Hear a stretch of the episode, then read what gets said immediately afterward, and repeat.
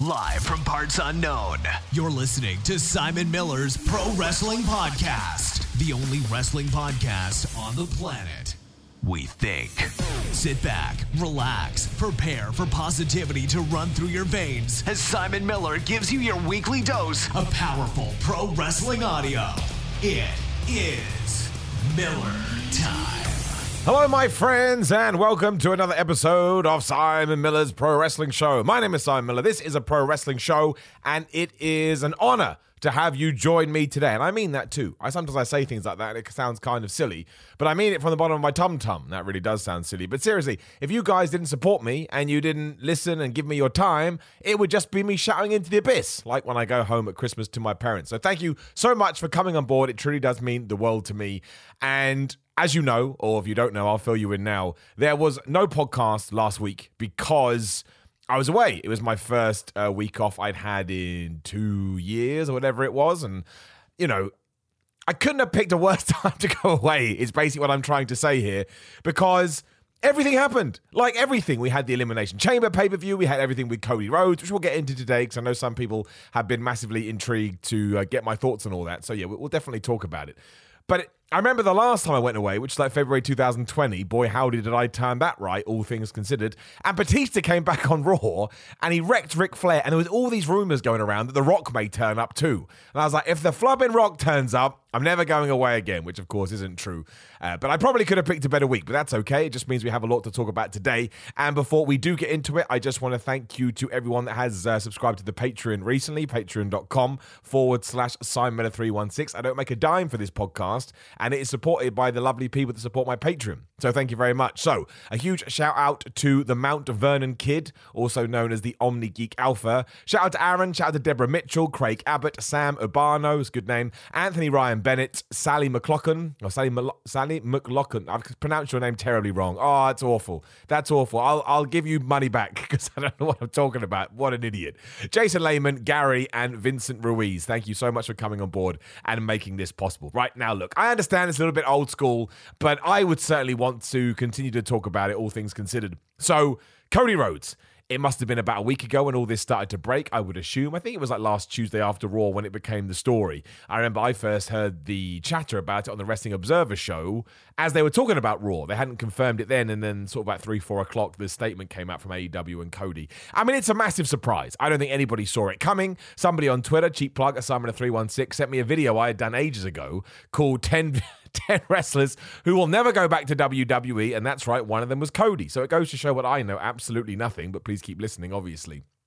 And I don't think we're ever actually going to know the specific ins and outs. It certainly sounds like there's still a lot of respect between Cody and Tony Khan and Brandi Rhodes as well. We know it's only fair to, to talk about them all. And I like that. Like, even though the wrestling industry there is a lot of hanging of dirty laundry. I think sometimes it's better that stuff is left unsaid because I can imagine it's quite a hard situation.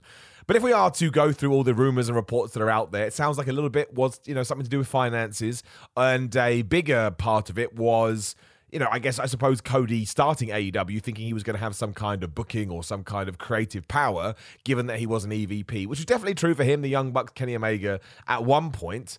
And then things change. Like, you know, Tony Khan, he is the boss boss. He is the money man. He decided he wanted to have, uh, well, you know, sort of uh, more control over everything that was going on. So I suppose I'm sure they all still have influential influential voices because why wouldn't you? Same with Chris Jericho. Why the hell wouldn't you go to that guy for advice? You'd be nuts.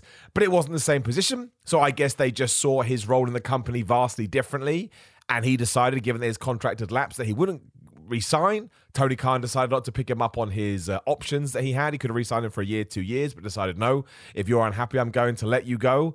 And that's where we find ourselves. And I mean, I think the video I did for What Culture kind of sums it up. If anybody had told you that Cody was going to be the first guy to jump from WWE, uh, sorry, vice versa, AEW to WWE, nobody would have believed you. And in fact, you would have punched them in the face because you would have felt like you had been lied to. I mean, I can imagine if I go back to that video prior to this, there wouldn't be one thing in the comments that said, or maybe one. Someone always has to, you know, be that guy. But they would have been right on this occasion. But I bet there was barely a comment that said, oh, I bet Cody goes back to WWE. Because don't forget, when he left in 2016, he was Stardust. Now, I would always get on my high horse here and say, even though Cody himself didn't like doing the gimmick, he played it very well. Stardust was very entertaining, but of course, there's a very specific ceiling to that. And I can imagine it was quite tough because it was just an offshoot of his you know brother's gimmick. It was Dustin Rhodes, it was Gold Dust. And I can imagine that could be quite tough as well. But so much has changed. I mean, that's six years ago, right? So much has changed since then. Cody feels like a completely different performer. Uh, I still classify him as one of the most fascinating guys in all of pro wrestling because he does seem to walk his own path, which is what he's done here. And if we are going to use the past to influence the future, like I say, when Cody left in 2016, nobody thought he was going to tear up the independents. No one thought he was going to become what he did do. And certainly nobody thought that he was going to help start a wrestling company to rival WWE. And he did all those things. So I think it would be uh, somewhat mischievous of us not to give Cody the benefit of the doubt here. And ultimately, there are no bad decisions. Let's go. Let's go with the internet rhetoric. Let's say he does go to WWE and they book him terribly. He's a mid carder, whichever disparaging comment you want to make. He's going to be making millions of dollars regardless. He's going to be making a lot of money. And I certainly know as a wrestling fan that if my choice was to never have the success in any wrestling company or to be used, again, use the terminology, a mid carder making millions of dollars and still being a professional wrestler in the most literal sense, you'd probably pick that one. So I don't really think there's anything he can do to, to, to lose here. But I also think this opens up the opportunity for WWE to change the game as well. And I think, I know a lot of people have said this, but I think it should be being said louder. I mean, there again, we have to go back to the past to influence the future. But yes, Vince McMahon, whether it be a Goldberg, a DDP, a a Sting, you know, because they weren't invented or created in his company, they came back and they were never really used at first in the way they should have meant to. Goldberg obviously got there eventually. Sting never did, but again, he's smashing it in AEW. And whoever else I just said, I can't remember. It doesn't matter. The point is, if Cody comes back and he gets put in the same kind of position where he already was, all that tells anybody in AEW is don't leave for WWE. Because even when one of our biggest players did jump ship, he wasn't able to break through that glass ceiling. You know, he was never used as a as a featured player. So if I go across, you know, what chance do I have? And that's exactly the kind of conversation that WWE needs to change. They should put Cody in a top tier position. I'm not going to say he's going to be beating Brock Lesnar. I'm not going to say that he's going to be beating Roman Reigns, although why the hell not? Let's do something fun here. But if he is in that kind of Seth Rollins, Kevin Owens territory, I bet he has a world title run at some point. In fact, I'd put money on it. If he is there for three years, I will put money on it right now, $5, that Cody Rhodes will be a WWE or Universal Champion at some point. And if you are an AEW guy or girl and you see that happening, all of a sudden when your contract comes due, you may think, well, maybe I should jump across too. Maybe this is the way that I kind of light a spark under my career. Because while so many people want to do WWE versus AEW, they are still two awesome companies. I'm not saying that there aren't some terrible things that go on, but I am talking about in terms of wanting to showcase your talent as a wrestler, WWE has a huge global platform and AEW is growing every single day. And when your contract does come due, of course you should talk to both sides. Of course you should. Loyalty is massively important, but you would be doing yourself a disservice unless you figured out, okay, what can I make here? What can I make there? How are you going to use me? What are you going to do? You know, what do you see my future being? What's my upside, etc., etc. Because only then can you determine what's right for your own pathway. But like I say, if Cody goes over there and he's just Stardust again or a uh, a spin off of that, let's go with an MJF. That always comes up. A Ricky Starks a Darby Allin, a Sammy Guevara, whoever it may be, a Britt Baker. These people ain't going to want to go there because they'll think the writing is on the wall, which is why I really do think Vince McMahon and WWE as an entity are too smart to let that slip through the fingers. Also, you know, some people go, well, wouldn't they get some sick uh, pleasure out of saying, oh, you know, we've got a founder of AEW and we've got one of the EVPs, and look how rubbish he is in our company. Yeah, they do have that vindictive side. We've seen it before. But that's just stupid when it comes to business. The one thing that Vince McMahon has proven time and time again is if something is going to make him money, he will usually err on that side as opposed to the other. So I hope Cody comes back in and gets treated like if I could book WrestleMania right now with the players that we have left to to slot into a position, I would do Seth Rollins versus Cody Rhodes. You could tell the story of the Shield versus the Rhodes brothers, or at least not tell the story, but touch on it because they did have that awesome feud. And I'd have Cody win. Like, I don't want Seth Rollins to lose, but I think Cody beating someone like Seth is a huge statement, and I'd go from there. I'm not, I don't know whether it's going to happen or not, but it's what I would like to see because A, I just want human beings to be happy. And if Cody thinks that's going to make him happy, then I think that's the most important thing. Not all of us, but there's a large portion of wrestling fans that forget about the human side. But also, I'm going to watch WWE and AEW both anyway. So, as long as that person, like I say, is satisfied and is appearing on my television, I really don't mind what brand it's in. Not saying it's not a loss for AEW, it is. Not saying it wouldn't be a gain for, a- uh, for WWE, because absolutely. But AEW has been so smart with the way it structures its card for example, Kenny Omega has been away for ages now, and we miss him because he's one of the best on the planet. But they had stars to fit into that hole, and it will be the same now that Cody is gone. And it benefits WWE too. They need to make new stars. Cody is a star. There were chants for him on Raw last night. So to me, it's a fascinating story. It's an interesting story. It's one of those things that surely could only happen in wrestling. but as long I know it just sounds so cheesy and stupid, but it's true. I just want people to take the necessary strides forward in their career and to feel pretty good about doing it. And you're still allowed to be upset. You know, maybe you don't want to watch WWE anymore. Well, that's okay too, you know, but don't make it all personal and weird. That's all I'm saying. But yeah, absolutely crazy, absolutely out of nowhere. And look, let's face it, WWE and Cody haven't actually signed anything yet. Or if they have, they're keeping it super duper quiet. I mean, I would probably bring him back on that Raw in two weeks. On that Raw in two weeks, they've got maybe the Raw after that. At some point in the next three weeks, we definitely get him on Mania. But if he is going to do something with Seth, we need to get out of the other side of the triple threat match RK Bro versus Alpha Academy versus Rollins and, and KO. And then have Cody do something. Maybe Cody costs him the match. I don't know why you would do that. I think it'd be a little bit too silly, but you certainly could. But it's going to be fascinating. It's going to be intriguing. And while matches and moves are always important, when you remember when you think about wrestling, it's moments in time that usually last the longest. So, you know, Lex Luger being on Raw and Nitro in that short period of time, the Chris Jericho debut in 99, Kane's debut, that one doesn't really count because Kane was always in WWF. But my point is, there's so many times where people have left their mark doing things that aren't actually specifically related to wrestling. So if Cody does have some kind of grand entrance and really makes his mark, that's something we're going to be talking about for years to come. And of course, as a wrestler, you'd want that. I mean, who doesn't want that? So, anyway, we'll have to wait and see. We set on our patient horses, and the other big news from last week that we'll touch upon quickly was the Elimination Chamber. Went down from Saudi Arabia, again, tying into what we said a few seconds ago. Not a big fan of those shows for obvious reasons.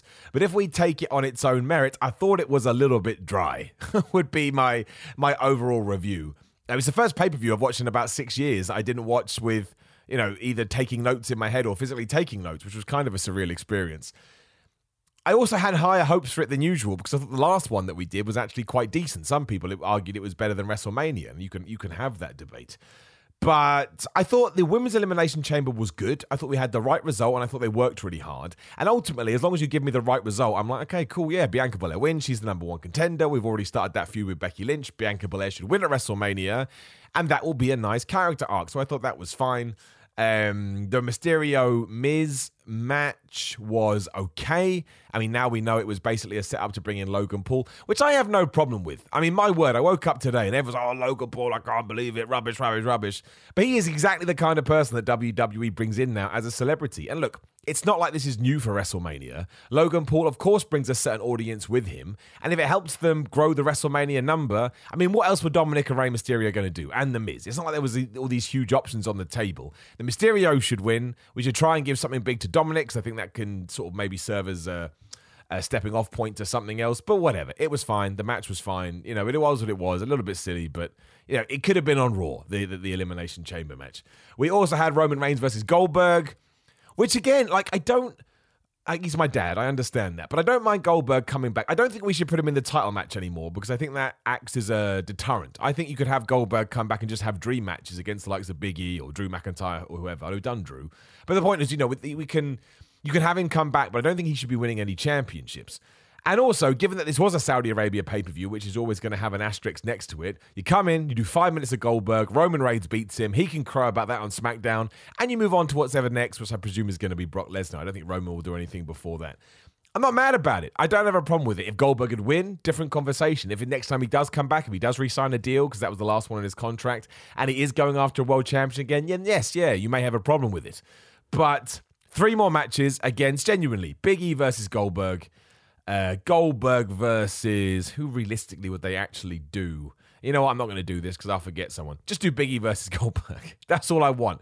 That's all I'm asking for. Lita versus Becky Lynch, I thought was a very good match. Maybe the best match on the entire show, although I could be forgetting something. Let me get my notes up. But I thought Lita looked um, really good. Maybe better than a lot of people anticipated. I think Becky Lynch is great, even though I totally agree her character doesn't well, it's fine. You know, it, it's fine for what it was. But no, I thought they had a really good match. I think it was about 12 minutes, 13 minutes, and I enjoyed it. Becky Lynch wins. Again, kind of ties into the Goldberg thing. That's a good win for Becky Lynch. And Drew McIntyre versus Madcap Moss, uh, Madcap Moss full count anywhere. I thought that was decent too. The bump that Madcap Moss took after the Avalanche, uh, Alabama Slam, sorry, was flub me sideways. That was horrendous.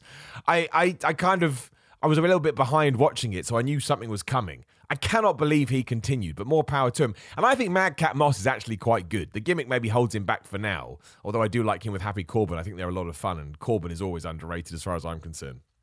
But if at some point we can shed that gimmick and allow him to sort of move on, I think we have something with Madcap Moss. In terms of building new stars, to me, there's one right there. I mean, he's 32, which is, um, you know, not old at all, especially in WWE. And I think he's decent. I really, really do. And we know that Drew is great. Usos versus the Viking Raiders absolutely stupid because it doesn't happen. I suppose the show was just running too long, but still, it was ridiculous. Uh, Naomi and Ronda Rousey beat Charlotte Flair and Sonya Deville. Ronda Rousey had one arm tied behind her back. I mean, it, it was short, what, like eight minutes or whatever it was. It was a little bit silly, a little bit all over the place. But again, it was inoffensive, which I think was the problem with the whole, this whole show. It was a show written by numbers. And then in the, I guess controversial main event. I don't know. Elimination Chamber for the WWE title. Bobby uh, Brock Lesnar beats Lashley Styles, Theory, Riddle, and Seth Rollins. A lot of people were surprised by this. I personally wasn't, not because I'm some kind of wrestling savant, but because it's Brock Lesnar and it's WWE. And I kind of thought that if we were going to do Roman Reigns versus Brock Lesnar again at WrestleMania, you had to add something else to the mix. And that to me would be title versus title. I'm still hoping that WWE actually goes with this and goes with this properly. So we have one champion. You know, we stop um, mucking around with these two champions, which is always ridiculous. They're not going to do this because of branding and because of Fox and because of the USA Network. But I would love it. I presume Roman Reigns wins that. We don't know. It depends how long Brock Lesnar is sticking around for. And then Roman Reigns should be on Raw and SmackDown, like we used to do it. I think that's a much better concept. I also think it injects some freshness into WWE, which it needs. But I suppose we're going to have to wait and see. Uh, we also wrote Bobby Lashley out the story because he's hurt his shoulder. Obviously, we're saying concussion problems. It doesn't sound like he's going to meet WrestleMania, so that sucks. All the best to that guy. And I mean, Brock eventually basically got in there and destroyed everybody. Now, there is.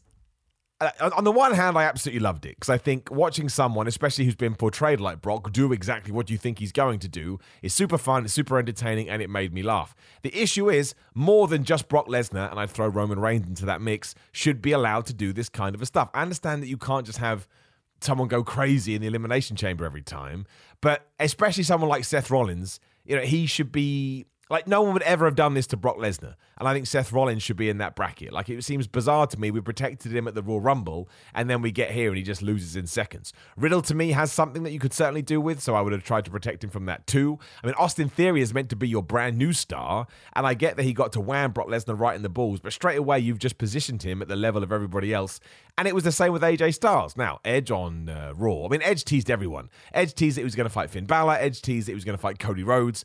But I think really we should be doing Edge versus AJ Styles. So as soon as we move on to that, no one's going to remember this. They're just not, especially because it was a Saudi Arabia show.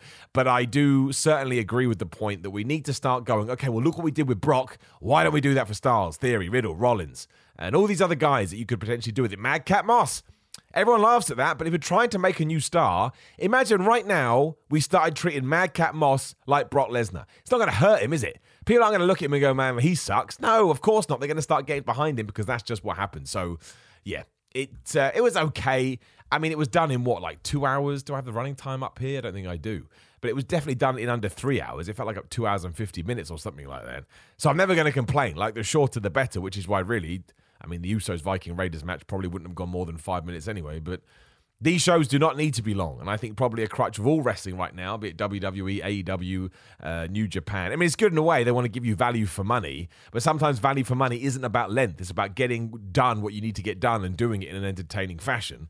And when we do get these four or five hour pay per views, I, for one, find them a little bit much. And let's not pretend that WWE isn't culpable for this as well, because they've just split WrestleMania over two nights. The reason they've done that is because they cannot be trusted to get WrestleMania done in one night at three hours. So there's that. No need to get mad about it at all. Uh, which ties into Raw, which is a more a more timely and topical thing. Confirmed that it is going to be title versus title winner takes all. Brock versus Roman. I mean, we'll talk about this nearer the time. I really don't know what the direction they're going to go. I cannot see them beating Roman Reigns. I'm totally bought into this idea. I've come up with this ridiculous plan, and I'll say it now on the off chance that I'm right. I used to do a video game podcast when we were talking about the new Xbox, and somebody said to me, Simon, what do you think the new Xbox is going to be called? And I said, Xbox One. And I said it as a half joke, but half of that would do as a guess. And it was called that. And I've been living off that ever since. So I'm going to say it here. It wouldn't surprise me if Roman Reigns beats Brock Lesnar and afterwards out comes The Rock to build for next year. Because we know that Dwayne Johnson loves doing that. So yeah, you just had all this stuff between uh, Brock Lesnar and uh, Paul Heyman to kick off Raw. It was fine. Uh, had a very good match between the Alpha Academy and the Street Profits. I mean, we've seen it 9,722 times, but they always make it work. And the real joy about that is twofold, really. I would like Otis to go back to his fun loving self, which I do think we'll do eventually. But the best thing about this is Chad Gable. Chad Gable right now has finally proven to everyone let me talk, let me work. I'm a really good, complete, you know, professional wrestler. Stop making me Shorty G. And the best thing about this tag team is that Shorty G and Otis are basically the same height. So if you remember that, like, wait a minute, why do we call him Shorty G? Because it's stupid and it sounded like a biscuit. But uh, they won that too. And I'm, I'm, really, I think that they'll probably lose the titles at one point, probably to RK Bro at WrestleMania, hence why Owens and Rollins have been thrown into that match.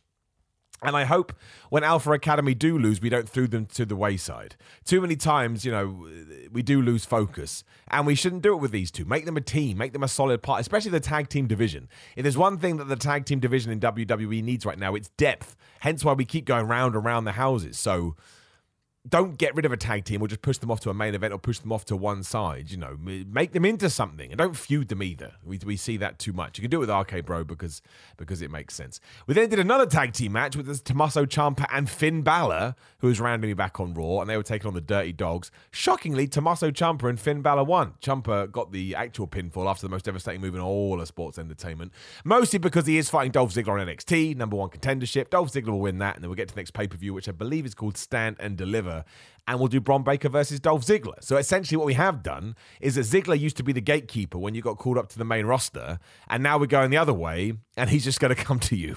You don't have to come to him, but he'll come to you. So I thought that was pretty good. Uh, it was fine. You know, it was, it was, an enjoyable, an enjoyable match. Miz TV was there just to set up the Logan Paul angle again.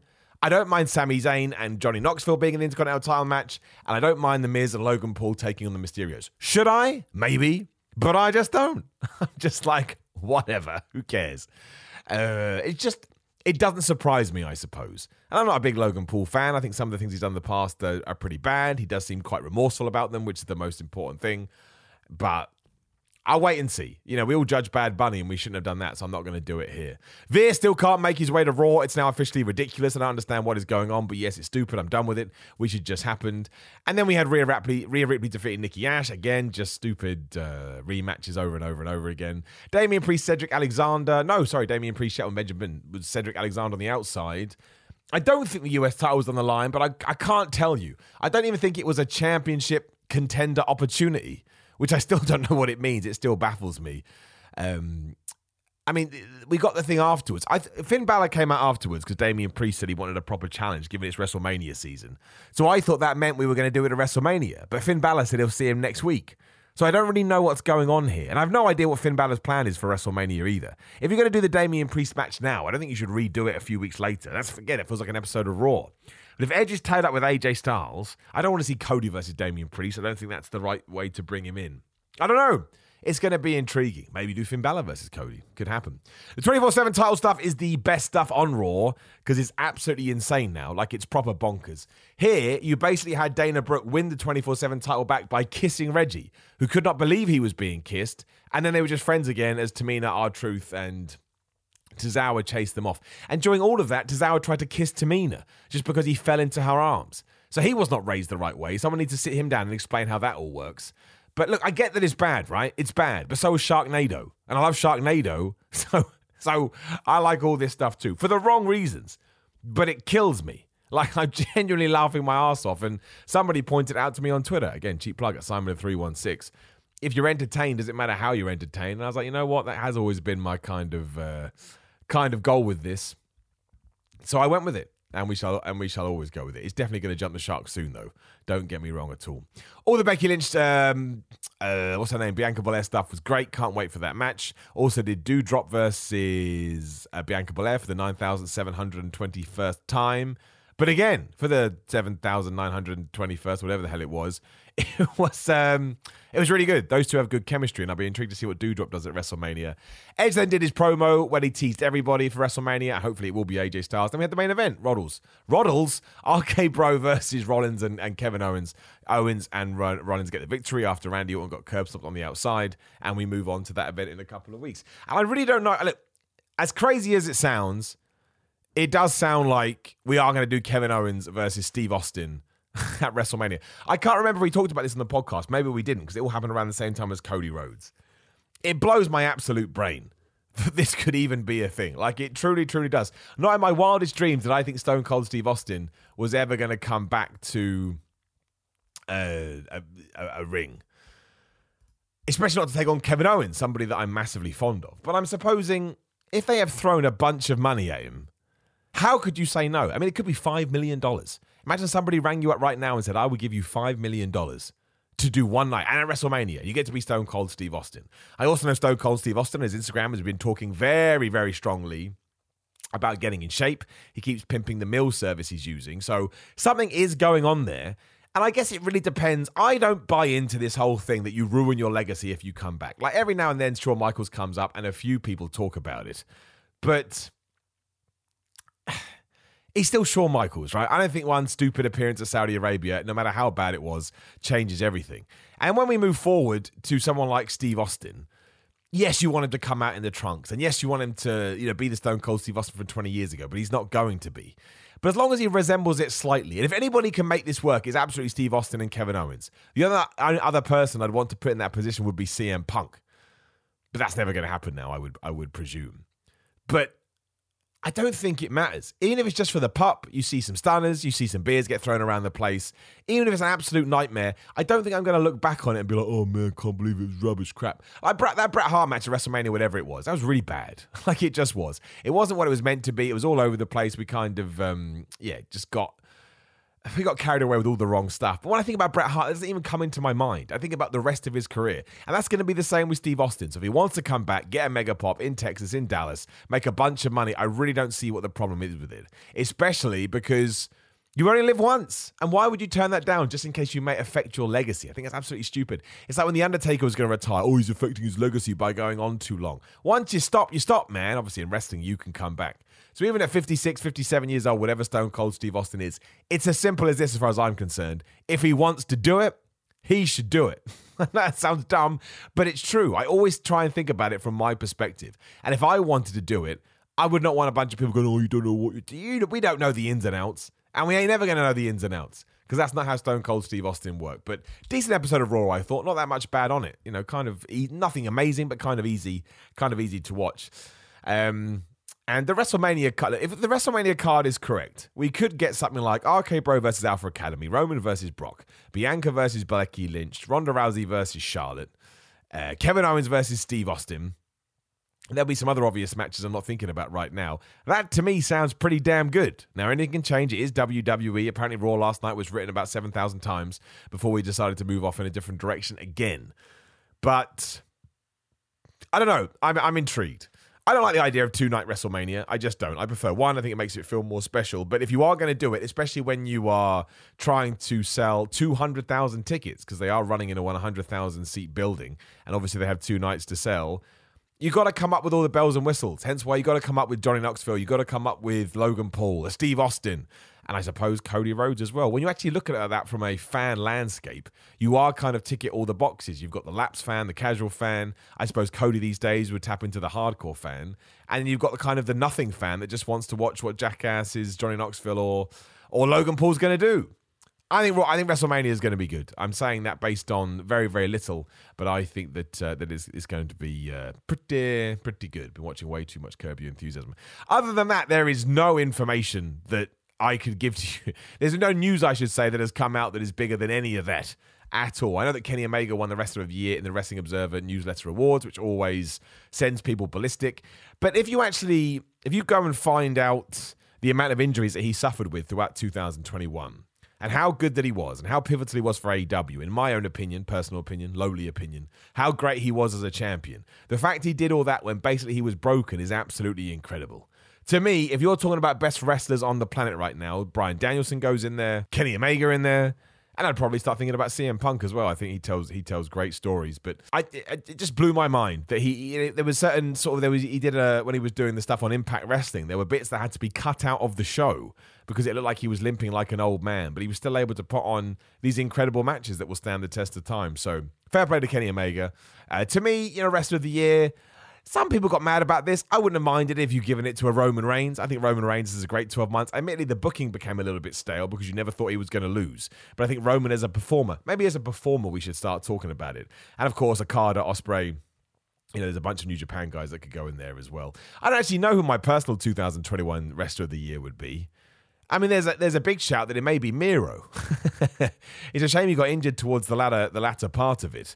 But there was so much good stuff that he did do, especially when he was on fire as a TNT champion. I think it, I think the problem is Miro had all that time off.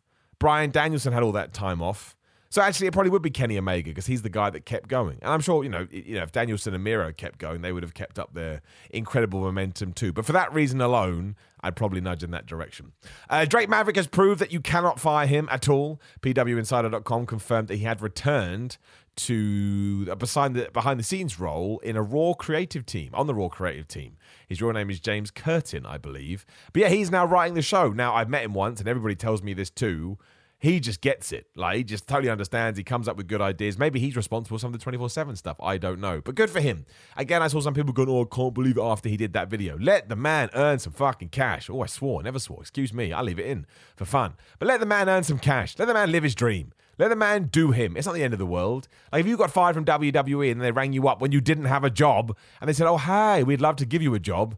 And we'd love to, you know, bring you back on the creative team, which I guess is a pretty cool role. Also, something different. None of us would say no, right? None of us would say no. So let's um, let's keep going on with it. And on kind of side quest news, John Cena's Peacemaker, which is on HBO Max, absolutely smashed it. It's already been renewed for a second season. It did crazy, crazy numbers. So if for some bizarre reason you didn't want to see John Cena succeed as an actor, which would be really weird, well, he's about to get to that next level. Believe you me. Uh, I don't think there's other major news. So what I do want to talk about is Progress 129. I choo choo choose you. That happened at the weekend once again. And as always, very uh, privileged and blessed to be able to host those shows. Thank you to everyone for the nice words and for welcoming me. I understood that it was going to be a hard job to step into. But honestly, man, I know that some people just do not like progress. They don't want to get on board, and that's totally cool. No one's going to make you. You do you. There's enough wrestling on television. But from the last three shows, you know, chapter 128, 129, uh, so 127, 128, 129, absolutely phenomenal. Cara Noir versus Swerve the Realist, obviously Swerve Scott. Just an excellent match that will be on the WWE network soon. I mean, Swerve is, is going to be massive. He just is. Cara Noir, too, exactly the same. They are ridiculous wrestlers. And also, I mean, I don't want to go through the whole card, but everyone was great from top to bottom. They really were. From the opening match to the main event, it was just go, go, go, go. But um, I'm not going to tell you everything I do know because it's not fair. All I will say is that Dean Allmark and Jonathan Gresham had a match for the Ring of Honor title with pure rules and it's not the standard wrestling. Co- well, it is it's exactly what you'd expect from those two guys. But in terms of what we know to be the mainstream wrestling product in 2022, it is certainly not that. But flub me sideways, those two guys are on another level. What they did and how they were able to do it and what went into it, it will blow my brain. I will never be that good. I'm just going to tell you right now, I will never be that good. I have my own, uh, well, what do you call it? Uh, pluses, I suppose, but it ain't that. it ain't that.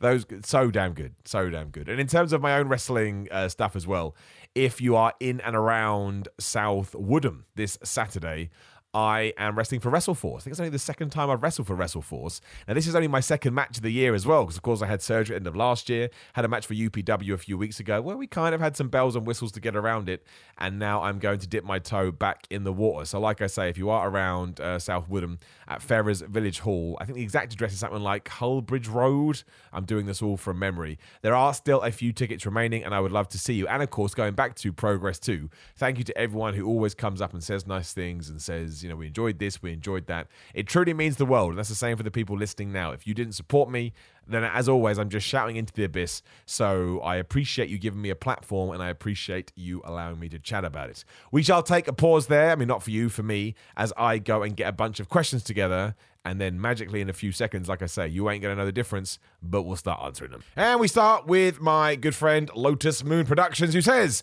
With the direction AEW is heading in for Evolution around the current matches and matches we'll probably be doing, is there a match that hasn't been announced yet that you'd like to see? And what match currently are you looking forward to the most? All the best, Simon. Thank you, my friend. I mean, probably CM Punk versus MJF, just because I love that feud. In terms of matches that I'm expecting but haven't been announced yet, I don't know. I mean, the tag team match, we know that something's going to happen there. I mean, we don't really know what's going to happen with the TNT stuff because it sounds like Andrade is going to get his shot before we get to the pay per view, but I could be wrong there. I could absolutely be wrong. So, no, I don't know what I'm expecting to see, but I'm very excited about that dog collar match. I think it's going to be bloody. I think it's going to be brutal. And I think there's probably going to be a surprise, which is always fun. Zach says if you could put in his prime, sorry, if you could put in his prime Bret Hart into any current day promotion, which promotion would you choose and why? If you could have prime Bret Hart in a long time feud with any current day wrestler, who would it be and why? Well, that's difficult. I mean, I think I'd probably like to take Bret Hart and put him into early WWE 2000s because then he could fight Kurt Angle. If he hang around long enough, he could fight Daniel Bryan, although he probably been able to because Daniel Bryan, maybe you never know. Uh, you know, there's just so many good guys that came through there. And Eddie Guerrero, for example, that would have been amazing. Uh, Jericho, you know, there's another guy. So I think I would have liked to have seen him there. But again, you drop him into AEW today, I think that'd be awesome. Kenny Omega versus Bret Hart would rock. And if you could have Bret Hart in any long time feud with any current day wrestler, I mean, CM Punk probably. I'd love Bret Hart versus CM Punk or Bret Hart versus Omega, like I've already said. Um, Bret Hart versus MJF, I'd enjoy. Bret Hart versus Roman Reigns. Basically, Bret Hart versus anybody. Bret Hart is the best. Tom Talks Rubbish. Make sure you check out his YouTube channel. Says, if you were to do a show with another member of the What Culture Wrestling crew, who would you want it to be? All of them. I love them equally the same. They are my favorites. TGP says, Hey Simon, let's talk constructive criticism if we're tasked with improving WWE. Okay, my friend, let's do it. Uh, you have written down cut back on ring entrances, cut back on review videos, outlaw 50 50 booking for six months, max one DQ silly finish per show per month, eliminate amend the brand split. What are your thoughts, additions? Okay, we'll go back one by one. Disagree on the ring entrances because WWE from day one has made it very clear that's part of the show, right? I think they could have a bit more fun with them. For example, if somebody is injured, I think they're allowed to showcase their injury as opposed to be all like, oh, I'm going to do my entrance because you expect it. But they treat their entrances as important as the match itself. So I think if we took away from that, it would be it would be uh, not as good. Now, in terms of the review videos, yes, I get rid of all of them. I think WWE recaps things way too much, and it gets a little bit boring. Um, outlawing 50-50 booking for six months. No, I don't think you have to do it for six months, but I just think scrap it. just scrap it. 50-50 booking never works. I mean, you can do it here and there with the occasional feud, like a best of seven, you know, for something like that.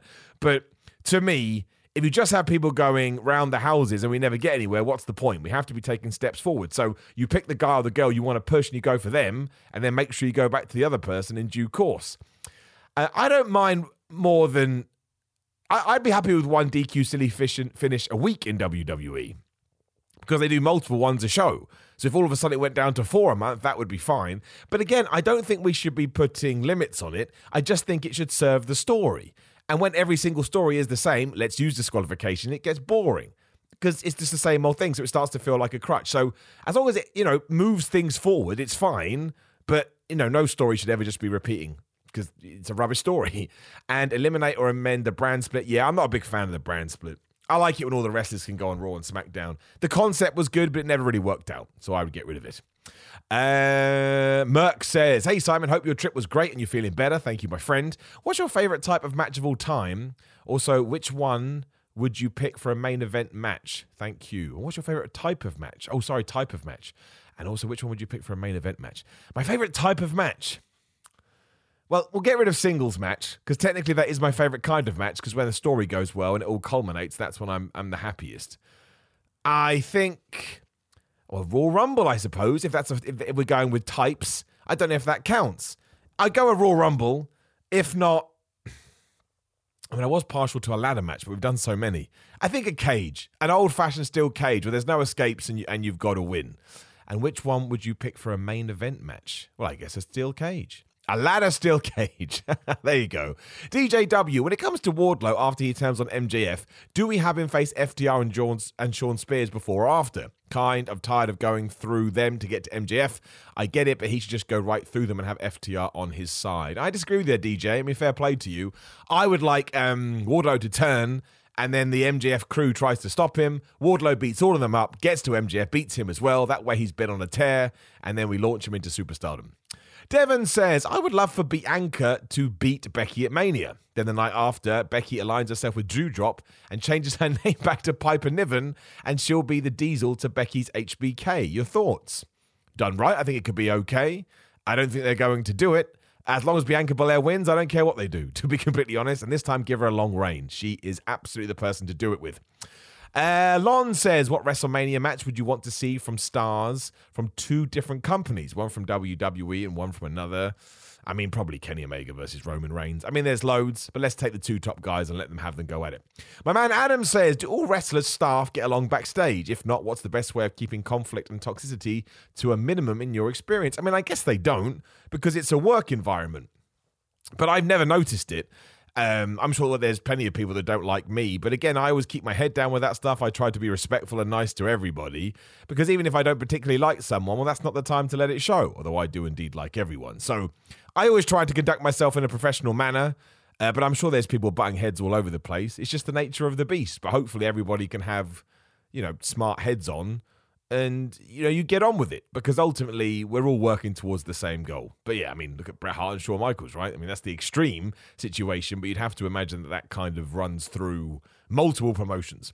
Streamer Elite TV says your honest opinion on the current Ring of Honor situation was the hiatus needed, uh, was the mass release of all talent required. I mean, I, I can't comment on it because I've never seen their books. As long as they come back in April and they're able to smash it, I like everything they're doing with Impact right now, and you know most of the guys and girls have gone on to find jobs, which is good.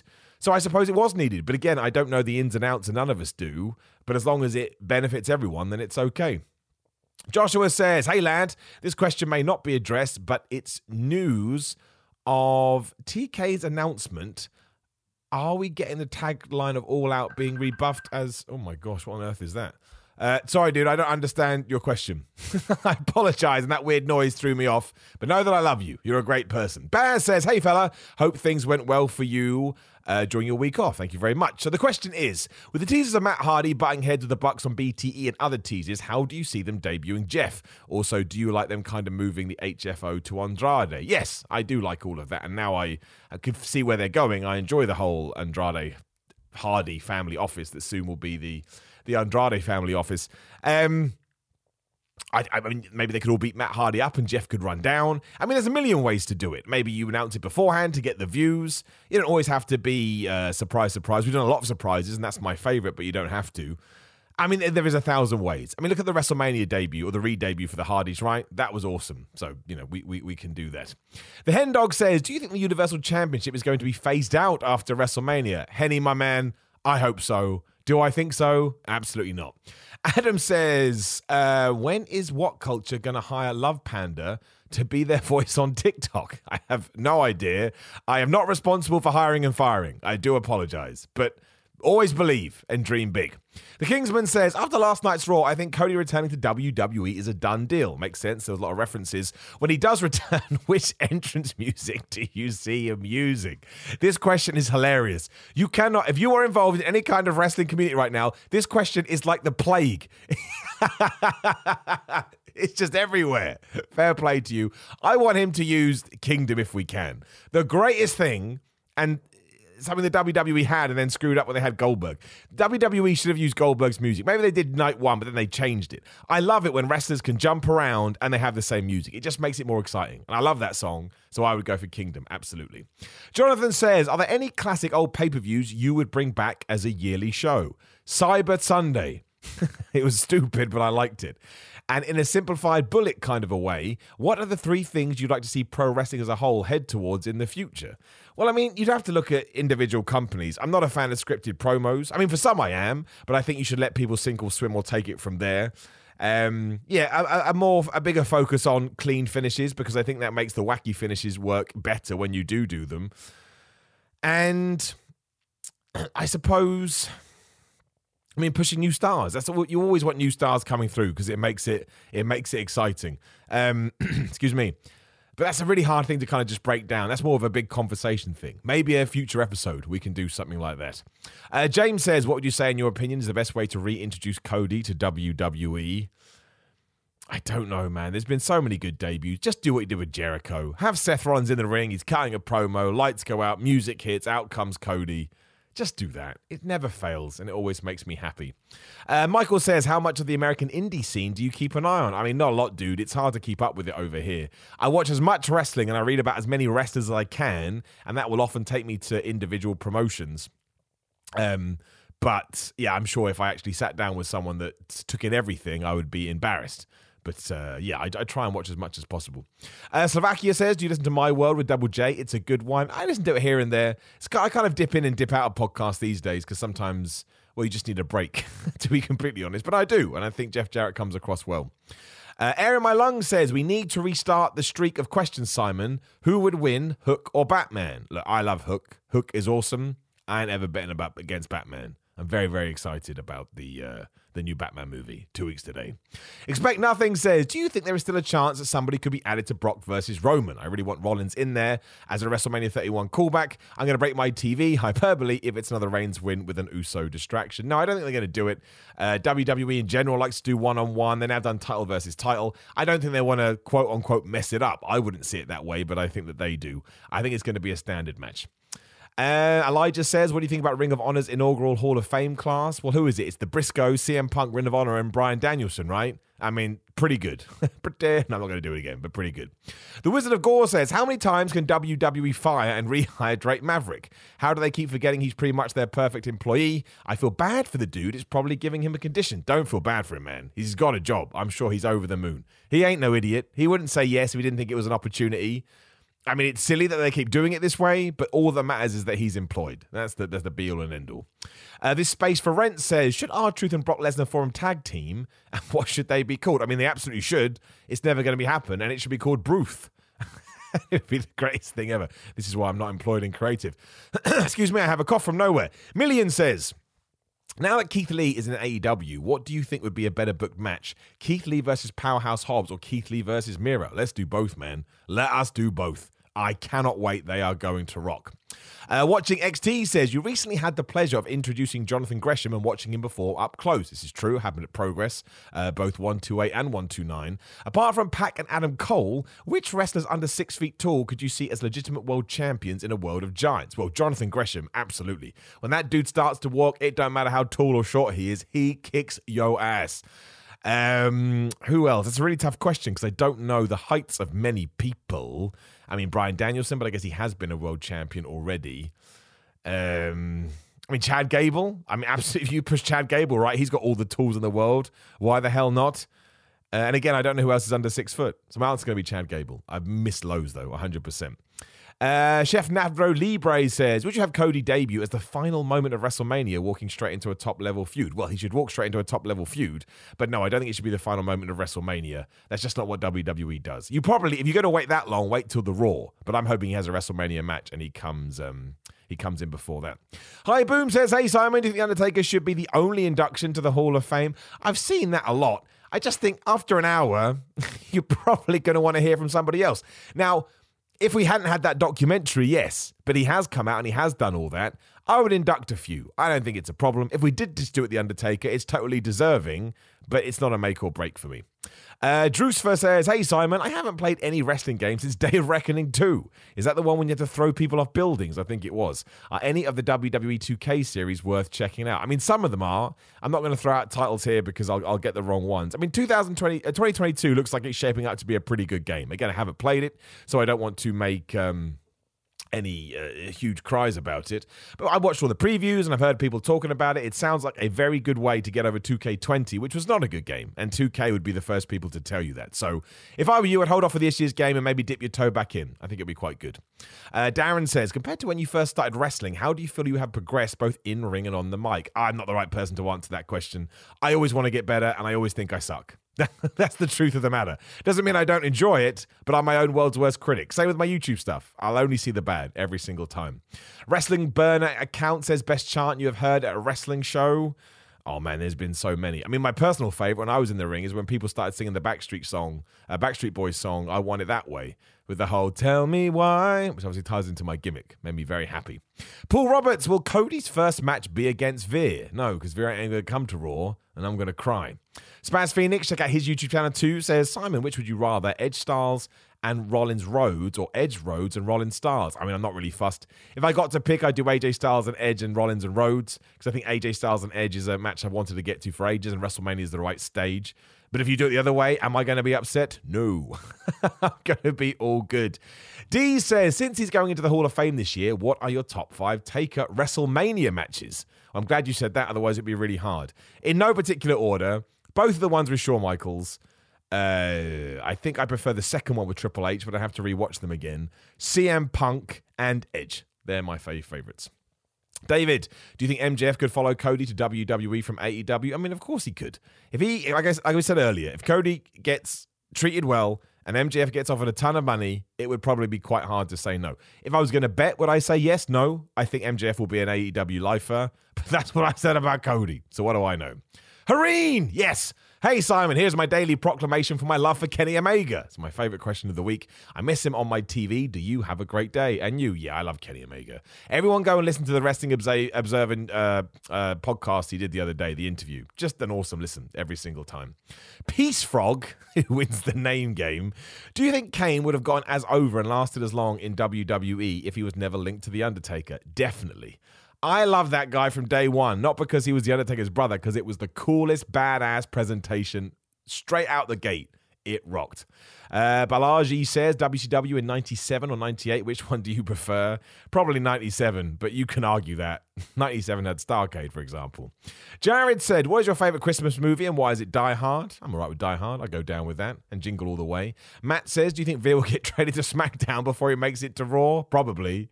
Probably get fired. No, I shouldn't say that. That's terrible. I take it back. The Idol Room. Who do you think has the best physique in wrestling right now? I mean, probably Bobby Lashley when you take everything into consideration. Dude's in his 40s and he looks amazing. Absolutely incredible. Daryl says, When are you going to challenge the commander Jim Sterling to a match now they are UK based? I mean, we've chatted. They know the deal. I'm ready. They're ready. It will happen, I'm sure. And it will be a glorious day. Martin said, What's the roughest bump you've ever taken? Oh man, it must have been. Well, actually, it was it was one of those things. I can't remember what it was now. It was nothing major, but I landed on my not when I hurt my shoulder, but well, I guess that one. Yeah, no, we have to do that. I take it back. Yeah, the worst one is one I got hit with a massive lariat. Um, and I just it just for one reason or another destroyed my shoulder, and that threw me off piste, and then I fell badly, and I just yeah ripped my shoulder to shreds, and that was just from a lariat, which kind of sums up wrestling. It doesn't make any sense. Uh, Jungle says, "What are you expecting to see from Michael Keaton Batman in the Flash movie or the Batgirl movie? Just brilliance." Michael Keaton is the man. Adam, who's your favorite 90s wrestler? Bret the Hitman Hart. Uh, Andrew says, always the same answer, my friend. If you were offered a contract to both AEW and WWE for the same price, who would you join and wrestle first? As I, look, it's a dumb answer, and you're going to get mad. I get it. If I'm ever in a world where two amazing companies are battling over my signature, I'm going to sit here, I'm going to sing, and I'm going to do a bunch of backflips. There's no bad outcome in any of that. Uh, Dylan says, after Powerhouse Hobbs qualified for the meatiest ladder match ever, what other big men would you like to see in the face of the Revolution ladder match? Well, Luchasaurus isn't in it. I mean, it makes no sense, but we could put Luchasaurus in. You could bring Brian Cage back. You could put him in. Um, who else is massive? Lance Archer, he could sneak in there. He's big boy. we'll go one more. Um, oh, I can't think of anybody now. There must be someone. Put Jade Cargill in there. She's pretty ripped. she could absolutely smash it. Uh, Rachel Lang said your thoughts on the Miz's new tag team partner. Yeah, we talked about it. It's fine. It's what I expect from WWE, so it's not surprising. Roger says, could you see Cody Rhodes taking the belt from Brock at the Madison Square Garden show? Absolutely not. Mo, out of left field, what's your favorite Toy Story? One, two, three, or four? And who's your favorite character? They kind of all blend in. I've seen them all. They're all great. They kind of all blend into. It wouldn't be one because the animation came across so far. So you know what I'm talking about. Uh, my favorite is probably going to be the dinosaur. Can't even remember his name. Not a massive fan of the Toy Story movies. I like them, but I can't even name the name, so I can't pretend otherwise. Donald says, Would you love to see a Sasha Banks Rhea Ripley feud? Absolutely. That would rock. Do it at WrestleMania. Midnight Bear. Hello. Hello. How about the whole dynasty of the American Dragon Moxley joining forces? And also Hook, how great would that be? In relation to WWE, it's great to see Brock and Seth move forward, but we are heading into the one low punch era to win belts again. Simply, it's great to be a fan. Yeah, I, I agree with everything you said. I didn't understand all of it, but I agree with it. And I'm excited to see what we do with Jon Moxley and Bryan Danielson. I think it's going to surprise us, and I think it's going to be good. Steven says, How does one become Simon Miller's best friend? You're already my best friend, Steven. You listen to my podcast and you support me, and I love you with all my heart. Uh, Carl says, Do you believe that Cody will be Brock's opponent at Madison Square Garden? No, I don't. And please don't think that it, it will be. Well, maybe I'd be wrong. What do I know? But I would be. Um, I'd be surprised. Uh, we'll do a few more here. Uh, Ashley says, Does Bullet Club need a reshuffle? Thanks, Simon, for all that you do. Thank you, my friend. Well, we've kind of just done that with GOD getting kicked out, haven't we? And there's clearly something going on there. So maybe you, I mean, look, it's always good to stay ahead of the game. I still find the Bullet Club quite interesting. I think we need to answer that question in a few weeks because I got a feeling that um, yeah, something something big is coming. And lastly, AD says all the work leaders had a Royal Rumble, who's your money on? P.S. Me and the Missus love you to death, Mr. Miller. You're a delight. That's very kind, Ad. Thank you very much. Well, I mean, given I don't want to get into this too much, right? But given what's going on in the world right now, Putin, I would surprise, would guess, guy doesn't seem to care, does he? Doesn't seem to have much. I'm not going to talk about it. You know what I'm saying. That's not what this show's about. I never like steering into that territory, but flub me sideways. Do we live in a crazy a crazy, crazy world. And on that note, we will draw a line under it. Thank you as always for joining me. I do appreciate it. I pimped out all my stuff a thousand times before, but uh, if you're into fitness supplements, gorillamind.com forward slash Simon, use code Simon, get 10% off. I use these, right? I use them. You can check out my YouTube channel, Simon Miller, if you want more information on them. Otherwise, if you want a cameo, I'm on there too. It's priced nice and cheaply because I don't think it's fair. Please do come give me a follow at Simon316 on Instagram and Twitter. It makes me feel good. Chat at pinsandknuckles.com. Always appreciate them. Check out What Culture Wrestling and my Ups and Downs series, of course. And I think that's probably everything. Usually forget something, but it doesn't matter. It's all ridiculous anyway. And we shall be back on Thursday. And again, if you want to watch the podcast, you can. Once again, YouTube, Simon Miller, give it a, um, a follow, a subscribe, whatever the right word would be. And you can get a live version just because Thursdays always nuts with AEW and etc. Everything else going on. And I want to make sure we keep getting two podcasts out a week. So I thought, well, I can kill two birds with one stone. And instead of doing a separate channel, a separate video for my channel, we can do the podcast. So please do support that as well if you have the time and the inclination. Otherwise, have great days, and I will talk to you again soon.